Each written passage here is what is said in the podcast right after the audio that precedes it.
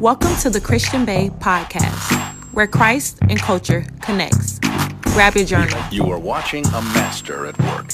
Hey y'all, welcome to the Christian Bae TV and podcast where Christ and Culture connects. I pray that you guys are having a wonderful day.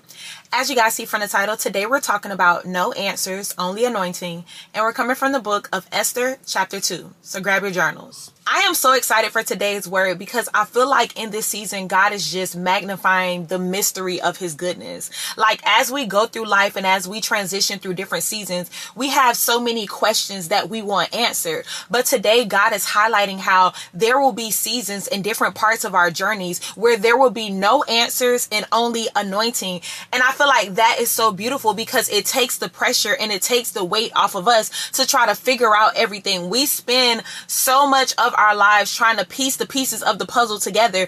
And today God is showing us that there will be certain parts of your process that you will not be able to figure out. No one else will be able to figure out and it will never be figured out because it won't be an answer to a question that you had or an answer to a problem. It will only be anointing that allowed it to happen.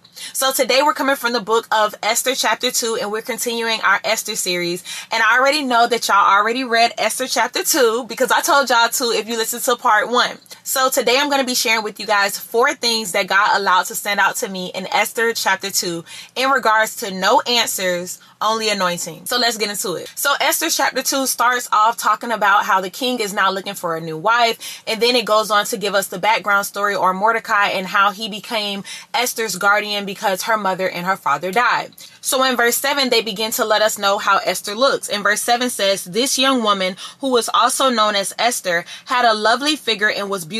Mordecai had taken her as his own daughter when her father and mother died. So then verse 8 says that when the king's order was sent out, many young women were brought to Hegai because the king is trying to find him a queen, and Hegai is the king's right hand man. But then the first thing that God allowed to stand out to me in verse 8 is it says, Esther also was taken to the king's palace and entrusted to Hegai, who had charge of the harem.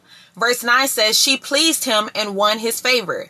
Immediately, he provided her with her beauty treatments and special food, not the regular food that y'all be eating. Y'all be eating McDonald's. I'm over here at Chipotle and Chick fil A. Okay, it says, Immediately, he provided her with her beauty treatments and special food. He assigned to her seven female attendants selected from the king's palace. Okay, we getting you the top of the top seven female attendants selected from the king's palace and moved her and her attendants into the best place in the harem. Now, if y'all anything like me, when I read that, I instantly wanted to know, well, how did she gain his favor? Like, girl, give me your game card. How did you gain the favor of the king's right hand man? Like, you already got your foot in the door if his bestie like you. Like, this is his right hand man already giving you favor. How did you gain this favor immediately? And as I continue to read Esther chapter 2, the answer was nowhere in there. To this day, we don't know how Esther, out of all of the women that were brought in the presence in the care of Hegai, won his favor over everyone else.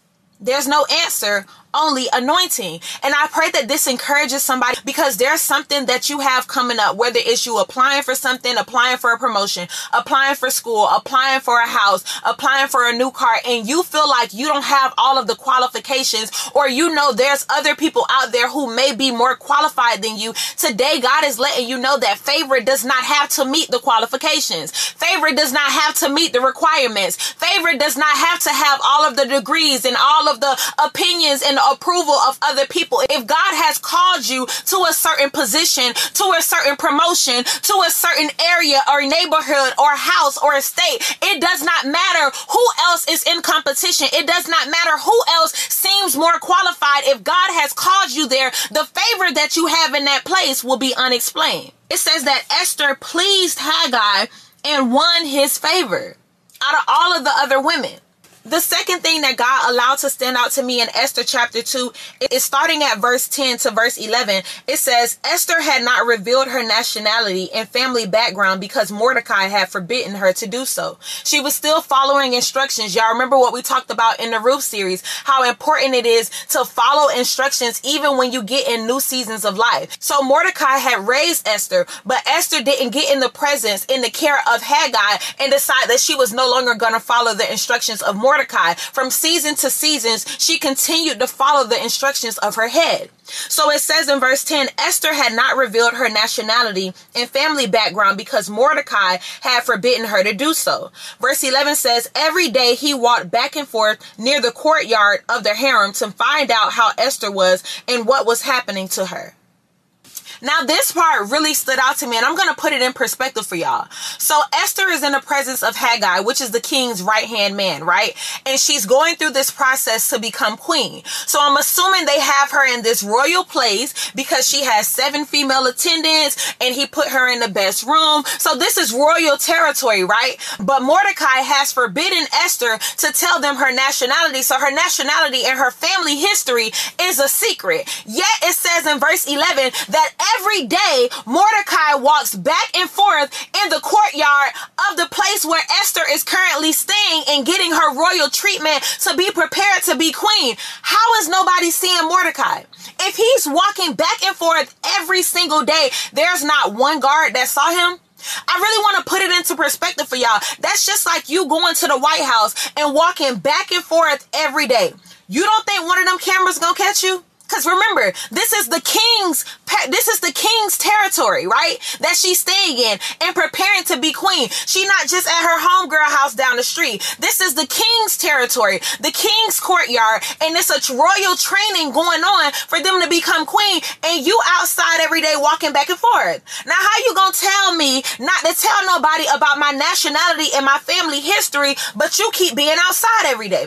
How didn't anyone see Mordecai? Because if one of the guards would have saw Mordecai, they also would have saw Esther going to meet Mordecai. And then my question is, how did she sneak out to meet him? Hegai didn't ask where she was going. Hegai didn't ask who she was going to talk to. The seven attendants that she had didn't ask who she was going to meet because if they would have asked who she was going to talk to or who she was going to meet, what would have been the next question? Well, how do you know Mordecai?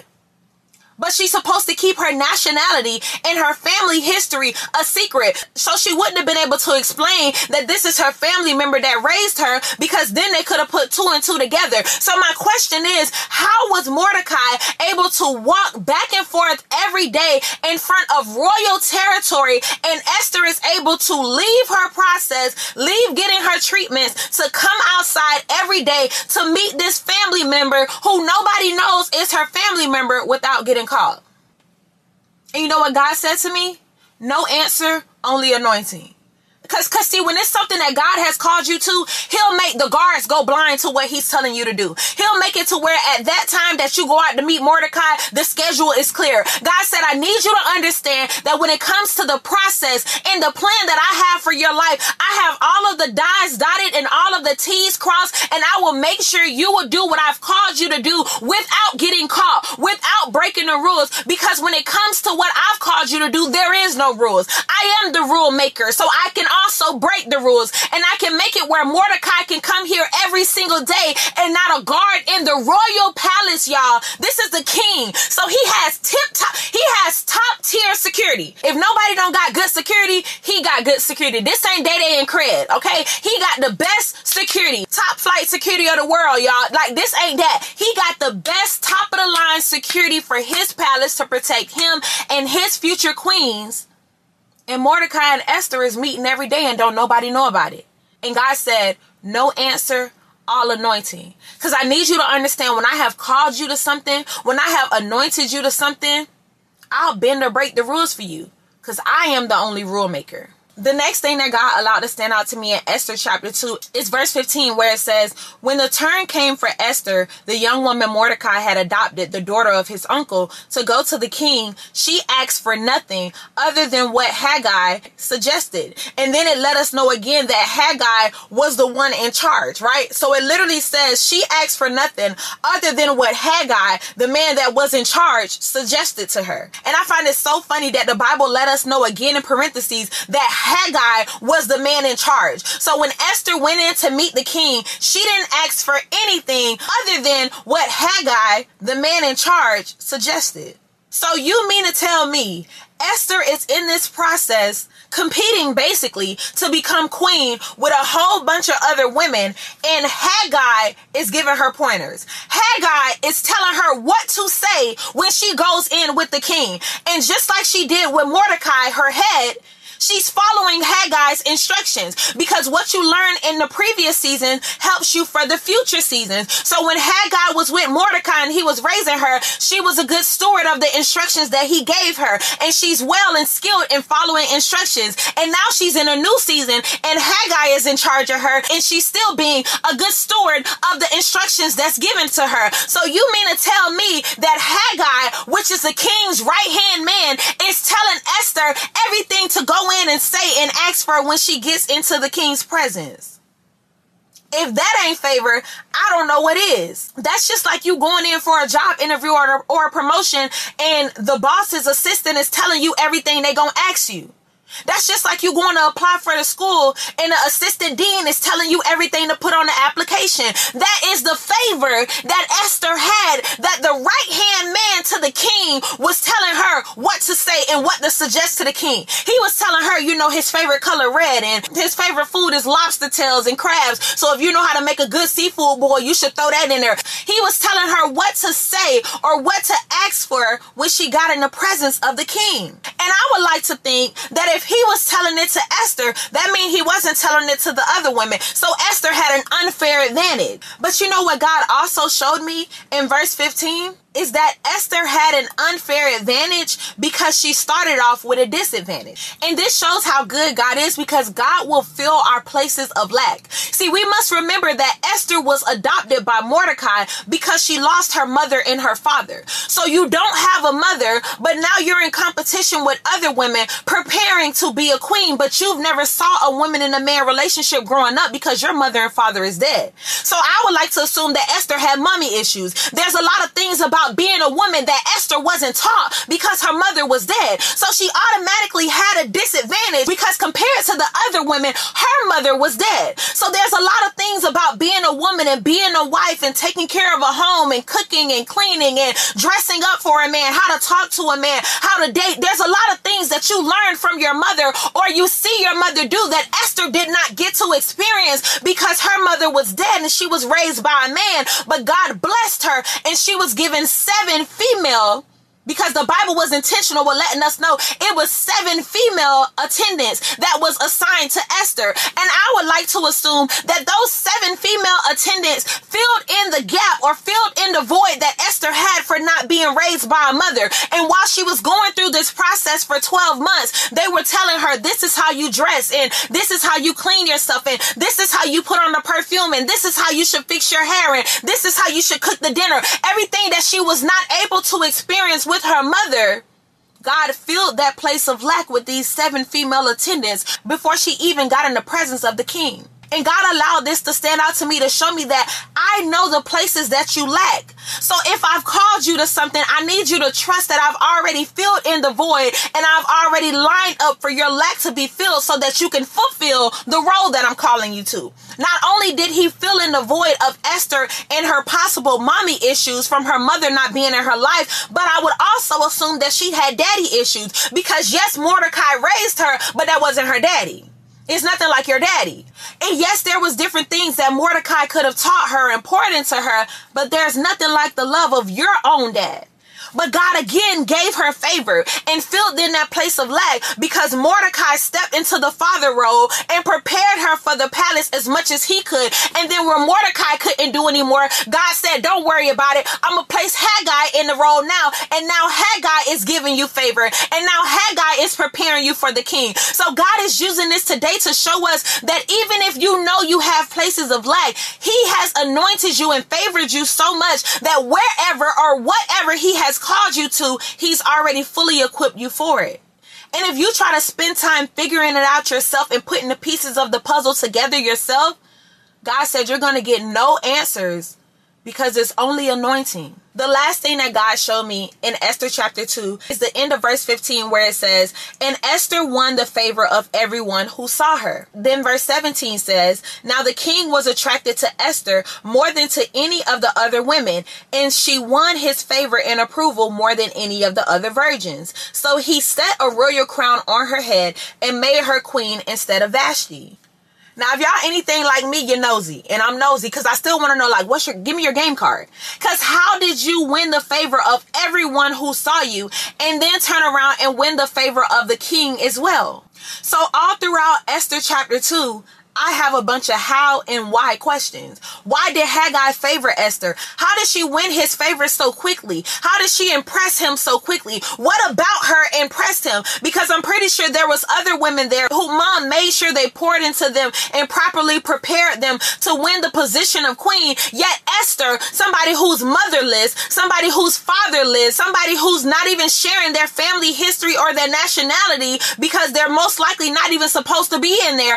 Esther won the favor of the king's right hand man, then also won the favor of everyone who saw her, then turned around and also won the favor of the king, and he placed the crown on her head. Why or how was she winning the favor of so many people so quickly? What was she doing? And I honestly feel like God left out the what or how she was winning the favor so that we can know that when God has called you to something, you don't need any answers. You don't need any step one, step two, step three. You don't need any qualifications. You don't need to be from around here. You don't need to have the best mother that prepared you because our mothers only do what they can do. And you don't need to have the most money to make sure you got the best hair and the best clothes because Esther wasn't even supposed to be in there. That's why she hid her nationality. You don't have to be fully knowledgeable in all of the king intellect in, in the king structure and how he runs his castle. God said, if I have called you to something, I want you to know that I will fully equip you in my own way according to my standards in the favor and the anointing that I have assigned to your life. So don't try to figure out how you're going to get to what I've called you to and how you're going to walk into it because I need you to know that just like Esther, we don't know how she impressed everybody and became queen. We just know she's queen. And God said, when it comes to the things that I have promised you, there's a lot that you're not going to know. A lot of questions that you have. And there'll be no answers and only anointing.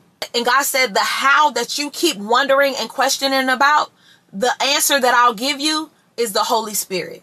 The Holy Spirit is how. The Holy Spirit is how you're going to get the job. The Holy Spirit is how you're going to get the car. The Holy Spirit is how you're going to overcome this test. The Holy Spirit is how the doctor's report is going to change. The Holy Spirit is how you're going to be favored in spite of being less qualified. The Holy Spirit is the how.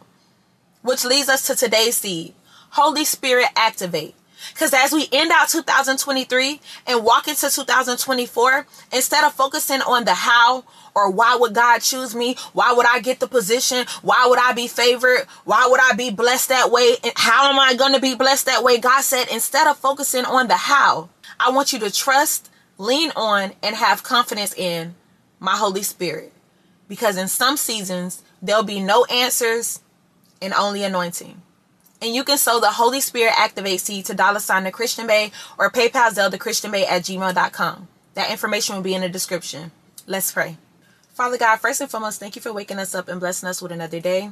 Thank you for giving us the opportunity to be on this podcast. Thank you for using me as your vessel to speak on this podcast. Father God, today I pray over each and every person under the sound of my voice, Father God, and I just pray against worry.